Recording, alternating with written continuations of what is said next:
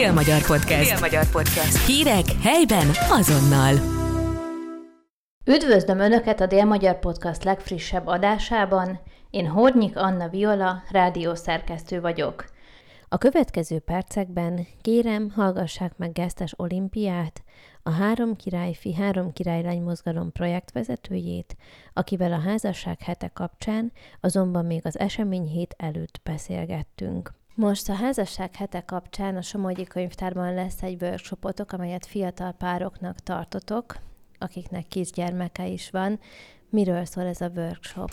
Ezt ketten tartjuk Poroszné Magdival, aki perinatális szaktanácsadó, meg dúla, és ő is a Három Királyfi, Három Királylány mozgalomban dolgozik Szegeden, illetve hát önkéntes, önkéntese ő is, mint én. Ezt a programot ezt azért találtuk ki, mert eh, magunk is gyermekes szülők vagyunk, és tudjuk azt, hogy mekkora változás egy kisgyermek születése, és a három királyfi, három királylány mozgalomnak magának is az a célja, hogy a kíván gyerekek megszülessenek. Tehát, hogyha tervezünk egy gyereket, akkor erre legyen lehetőség, hogy ő megszülessen. És annak ellenére, hogy ezt tervezzük, ez mégis egy nagy változást jelent a családban, amire lehet ugyan készülni, de biztos, hogy más lesz, mint amit gondolunk, mert hogy teljes mértékig, tehát százszázalékosan megváltoztatja az életünket, amit talán nem is gondolunk előtte. És ennek vannak természetesen olyanok is, amik nehezebbek, és vannak olyanok, amik akkora örömet adnak, amit soha nem is gondoltunk volna.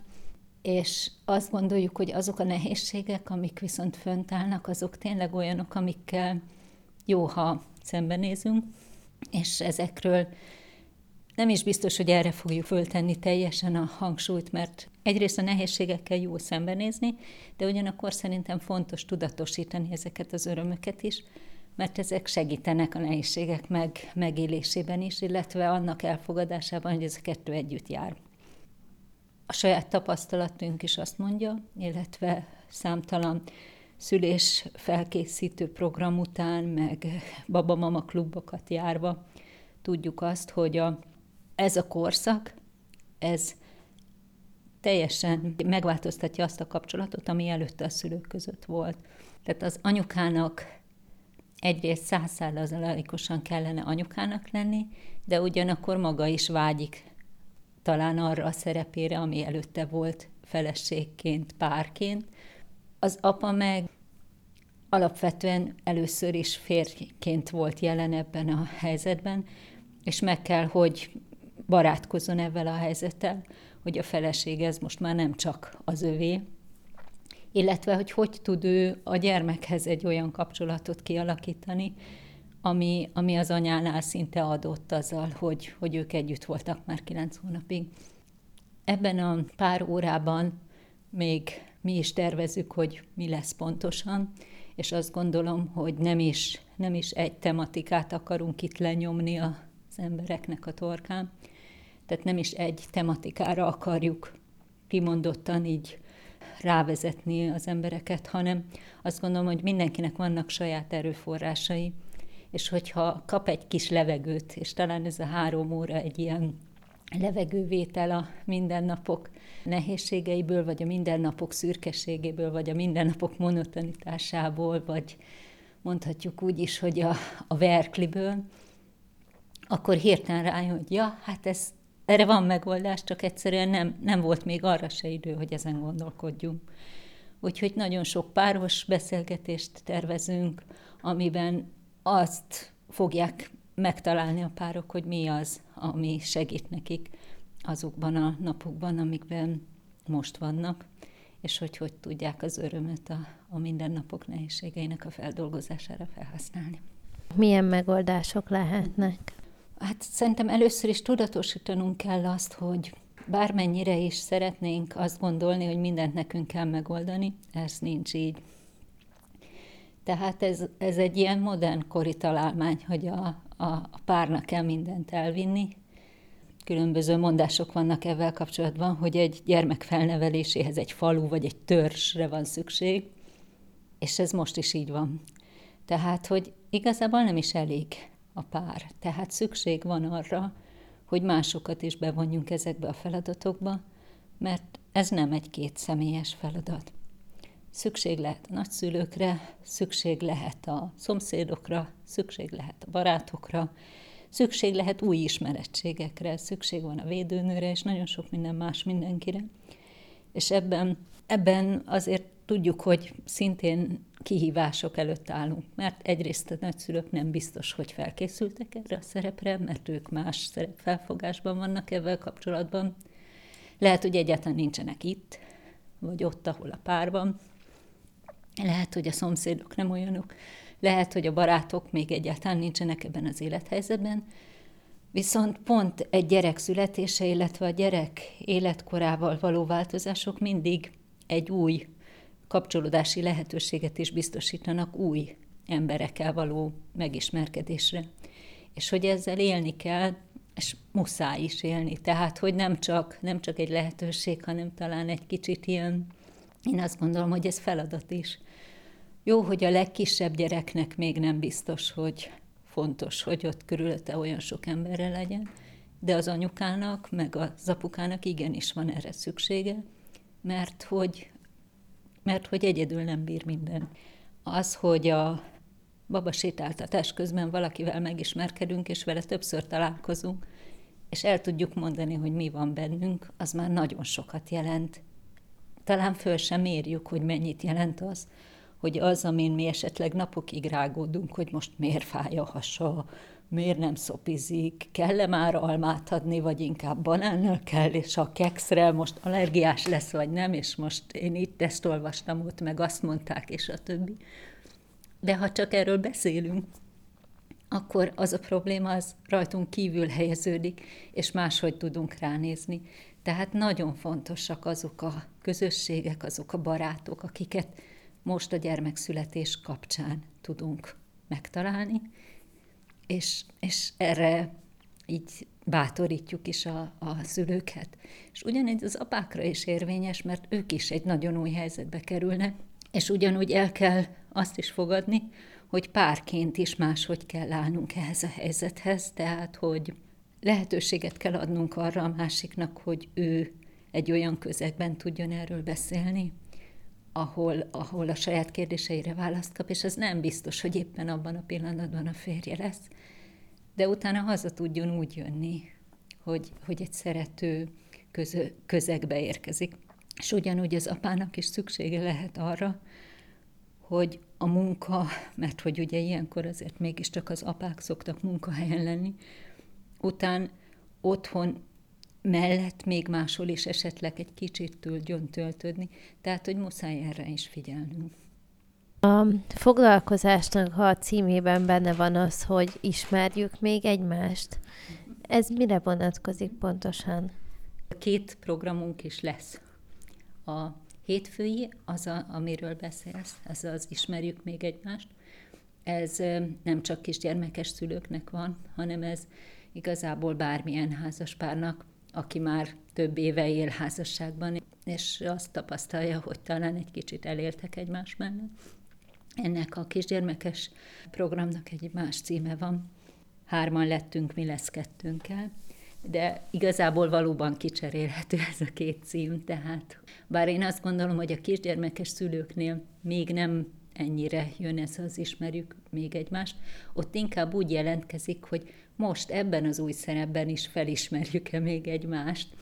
De itt még azt is fel kell tenni magunknak kérdésként, hogy, hogy magunkat felismerjük -e ebben a szerepben. Tehát, hogy először magunkat is meg kell találnunk ebben az új szerepben.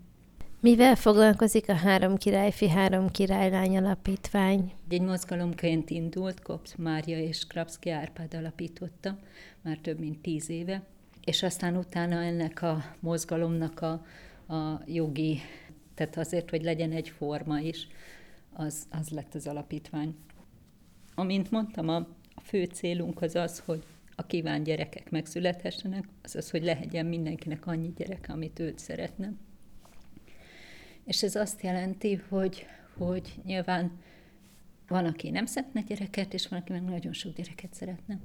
És hogy, hogy kutatások azt bizonyítják, hogy sajnos ahhoz képest, hogy fiatalkorban hány gyereket tervezett egy ember, vagy egy család, ahhoz képest általában egy vagy kettővel kevesebb gyereke születik.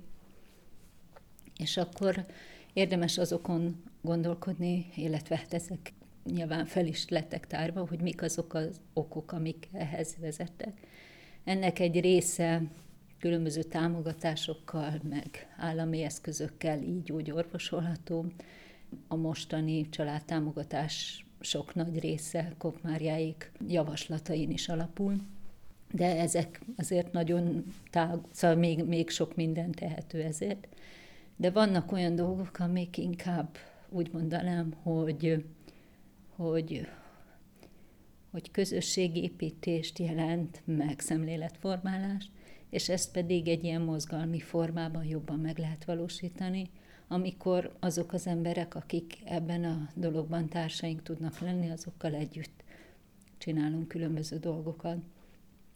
Országosan most már minden megyében jelen van ez a szervezet, vannak központi rendezvények, előadássorozatok, konferenciák, számos helyen vándorbölcső is van, így Szegeden is. Ezen kívül vannak olyan rendezvények, amik évről évre ismétlődnek, ilyen például a gyereket a magasba, ez például mind, most már úgy néz ki, hogy május 4-én lesz idén. Ez egy olyan családi nap, amikor egy pillanatra az országban sok helyen egyszerre felemeljük a gyerekeket.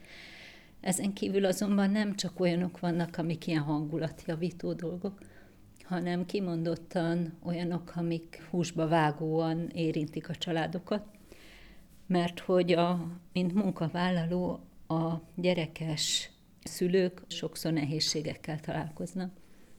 Pedig az is tapasztalat sokaknál, hogy egy egy olyan ember, aki, aki otthon a gyerekeinek a menedzselését magas fokon megtanulta, az a munkában is hatékonyabb tud lenni. Sokkal jobban megtalálja a fontossági sorrendeket, sokkal inkább tud koncentrálni arra, ami valóban a feladat, és ezért ez egy előny is lehet.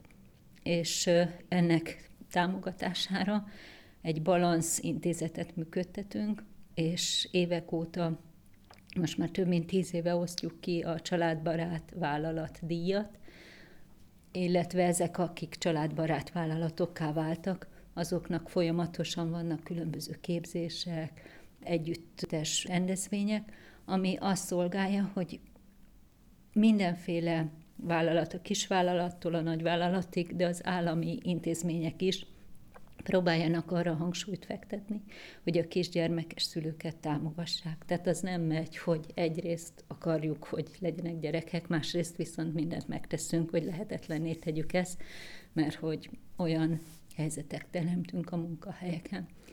Ennek keretében pedig nyilván nem csak a, a, a részfoglalkoztatás vagy a home office lehet, hanem az is, hogy, hogy egyszerűen bizonyos fajta rugalmasság van a rendszerekben, ahol ez megtehető, hogy a kisgyermes szülő, amikor neki mozdulni kell, akkor meg, megtehesse azt, hogy elmenjen a beteg gyerekéhez, de az bepótolja egy másik alkalommal.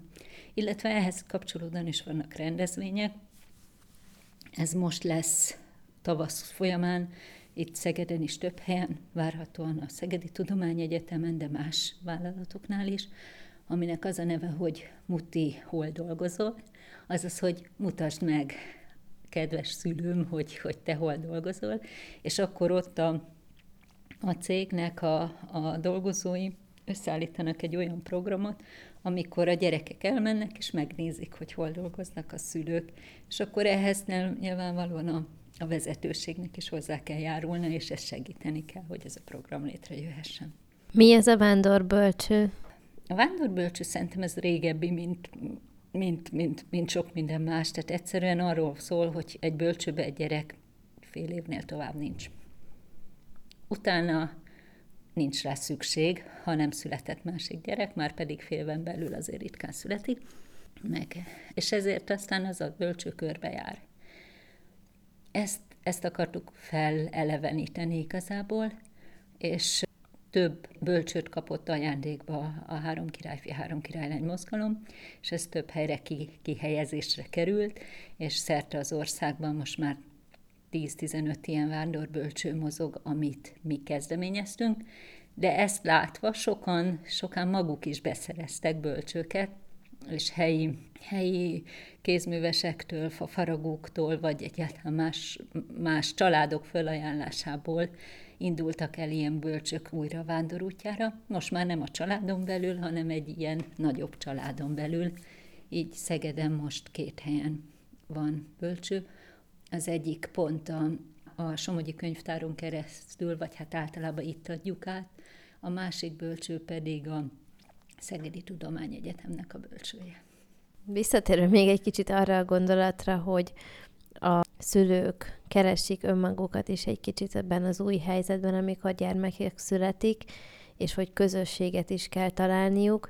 Hogyan tudnak ezek az önkereső szülők egy közösségbe összekovácsolódni? Én azt remélem, hogy akár ez a mostani alkalom is egy ilyennek a kezdete lehet, de azt is látom, hogy nagyon-nagyon sok helyen vannak babamama klubok, tehát több helyen talán, mint gondolnánk, és hogy ezek, ezek tár, tárt karokkal várják ezeket az anyukákat, vagy, és most már nem, nem, nem, nem kevésszer az apukákat is, tehát hogy, hogy olyan programokat is kínálnak, ami hétvégén is van, hogy, a, hogy az apák is tudjanak jobban kapcsolódni. Illetve számtalan civil szervezet is működtet ilyen, ilyen programokat, de én azt látom, hogy az anyukák maguk is rettentően kezdeményezőek lesznek ebben a helyzetben, tehát, hogy számos olyan program indul, amikor, amikor az otthon maradt anya a benne buzgó energiákkal nem bírván közösséget kezd építeni egy olyan hobbija körül, ami, amit előtte esetleg nem is gondolt, hogy az ez vagy pedig a gyereknevelés kapcsán, tehát hordozóklubok, mondjuk ilyen fenntarthatósági kérdéssel kapcsolatos vásárlói klubok legyenek ezek.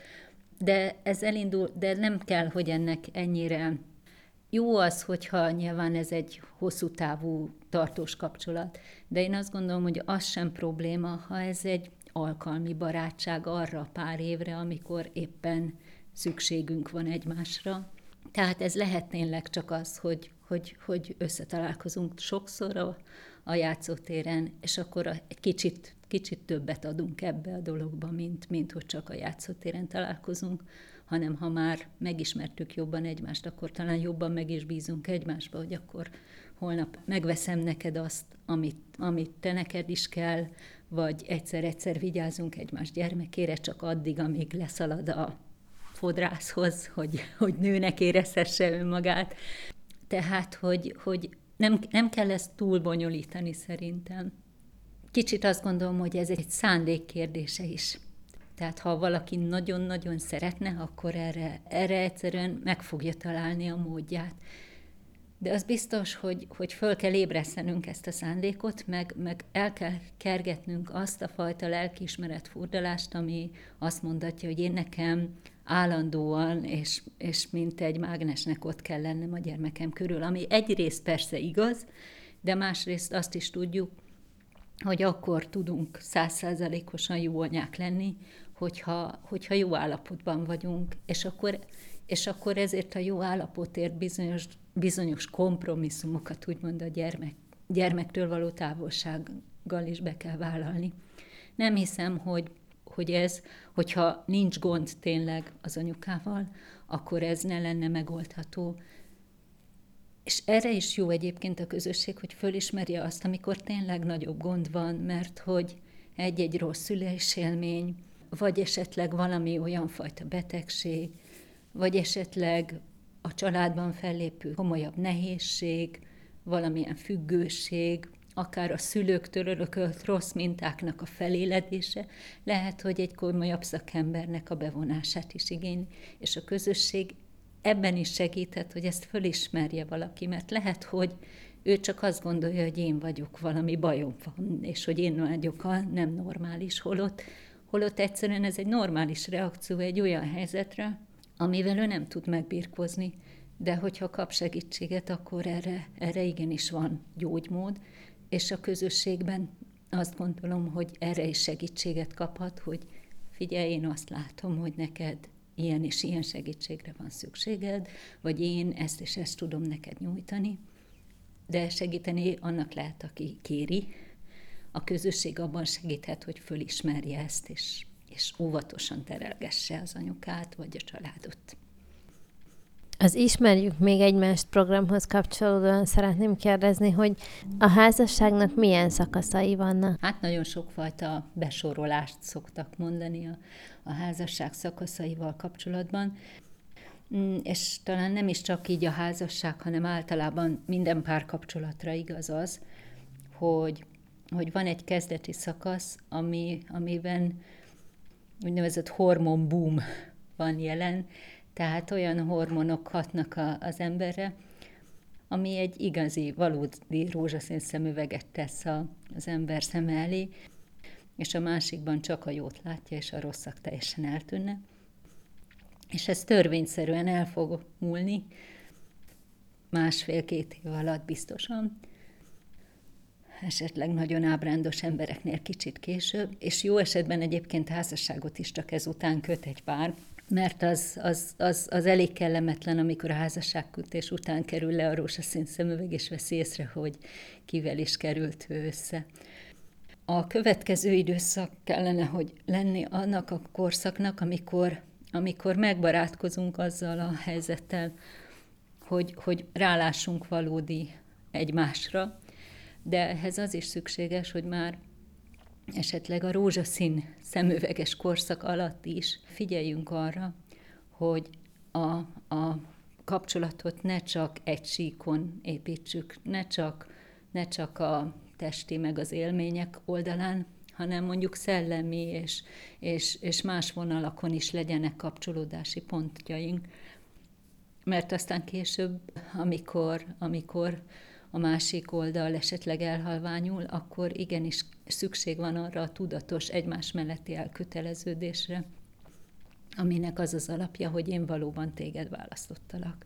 És avval együtt választottalak téged, hogy ki tisztában vagyok, hogy mik a te gyengeségeid, és tisztában vagyok avval, hogy mik az én gyengeségeim, és miben van szükségem úgymond a segítségedre, még ha nem is vagyok tőled függő.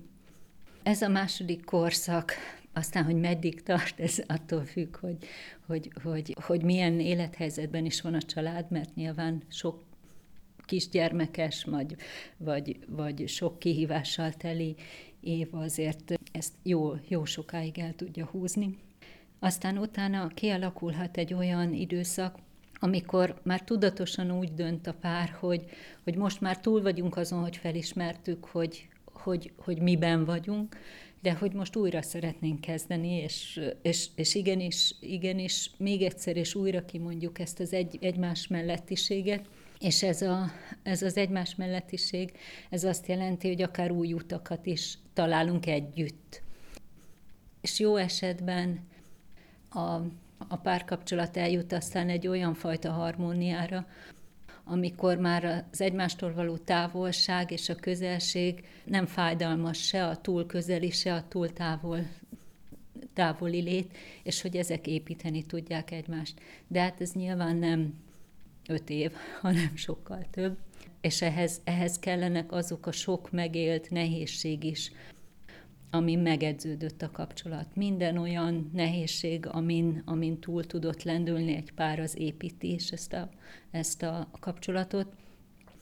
És ezek a, ezek a kihívások nem csak nem csak ilyen normatív krízisek lehetnek, ami, ami jó esetben minden családban megvan, tehát akár egy haláleset a, a szülők részéről, vagy a gyermekek születése, amik egyszerűen átrendezik az addig érvő viszonyokat, hanem lehetnek ezek olyan nem várt események is, amik, amik, amik mondjuk munkahely elvesztése, akár lehet egy megcsalás is, ami után igenis föl lehet állni, hogyha, hogyha ez az elköteleződés megvan.